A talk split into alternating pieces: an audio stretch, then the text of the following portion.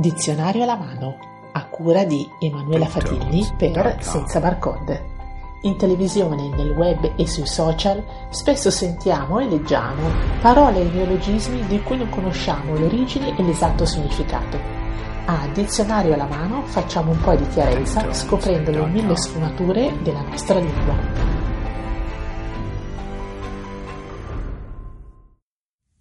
Buongiorno a tutti e bentornati a Dizionario alla mano, programma a cura della redazione di Senza Barcode. A parlarvi è Emanuela Fatini e oggi parliamo di tre termini che spesso vengono utilizzati più che altro a scopo politico per differenziare e dividere le persone.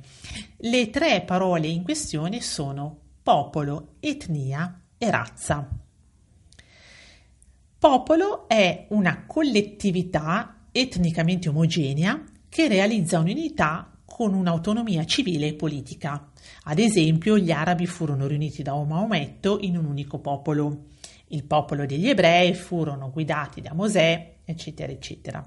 In senso collettivo, il popolo sono i sudditi di uno Stato e lo Stato deve in qualche modo tutelare i diritti, preservare l'esistenza stessa del popolo. Nel mondo moderno, nell'era moderna, diciamo che il termine popolo può essere esteso all'umanità intera. Etnia è un raggruppamento umano fondato sulle comunità aventi come caratteristiche delle forti affinità fisico-somatiche, culturali, storico e linguistiche. I gruppi etnici a base di un popolo condividono usanze ed ideali. La ricchezza di etnie nel mondo serve a migliorare ed aumentare le conoscenze e le culture. Vi aspetto il 13 settembre sulla web radio Senza Barcode per un interessantissimo convegno su Dante. Andremo ad affrontare gli aspetti penali del periodo del Basso Medioevo. In particolar modo andremo a vedere come si strutturava il processo penale che ha interessato la condanna a morte che ha costretto all'esilio il poeta. Ma non solo. Con l'aiuto di altre autorevoli personalità, professori di lettere, avvocati e pittori, andremo anche a curiosare nella vita medievale e vedere come alcuni di quegli aspetti che hanno interessato le vicissitudini della vita di Dante sono in qualche modo ancora attualissimi. Se anche voi siete appassionati di Dante oppure semplicemente avete delle curiosità in merito, non perdetevi l'appuntamento il 13 settembre sulla web radio Senza Barcode alle ore 18 con il professor Massimo Montuschi, l'avvocato Simona Giannetti, il pittore Roberto Prevano, Modra Sheila Bobba e ovviamente ci sarò anch'io, Fiorella Mandai.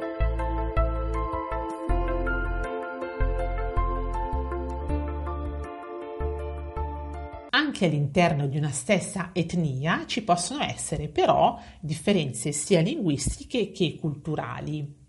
L'affinità fisico-somatica non è sempre presente all'interno di gruppi etnici. La razza è una specie contraddistinta da caratteri comuni esteriori ed ereditari. Si parla di razze equine, bovine, suine, eccetera.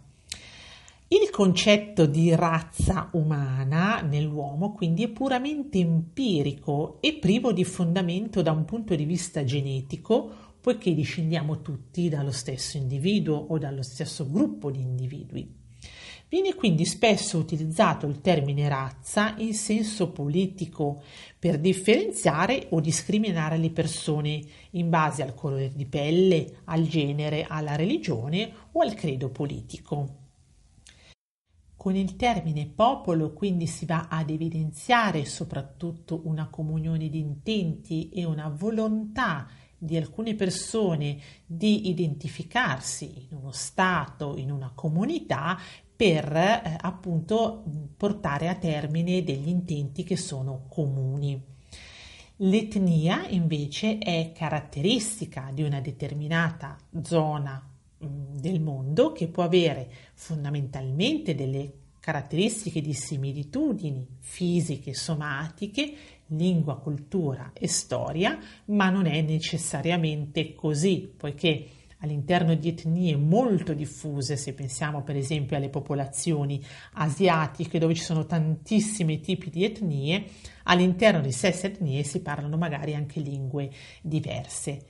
Il concetto di razza è un concetto privo di qualsiasi fondamento genetico ed è un termine che viene usato solamente da un punto di vista politico per eventualmente aumentare delle forme di discriminazioni o aggiungere delle forme di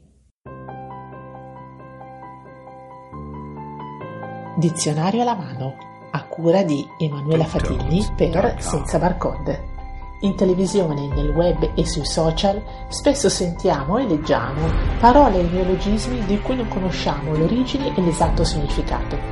A dizionario alla mano facciamo un po' di chiarezza scoprendo le mille sfumature della nostra lingua.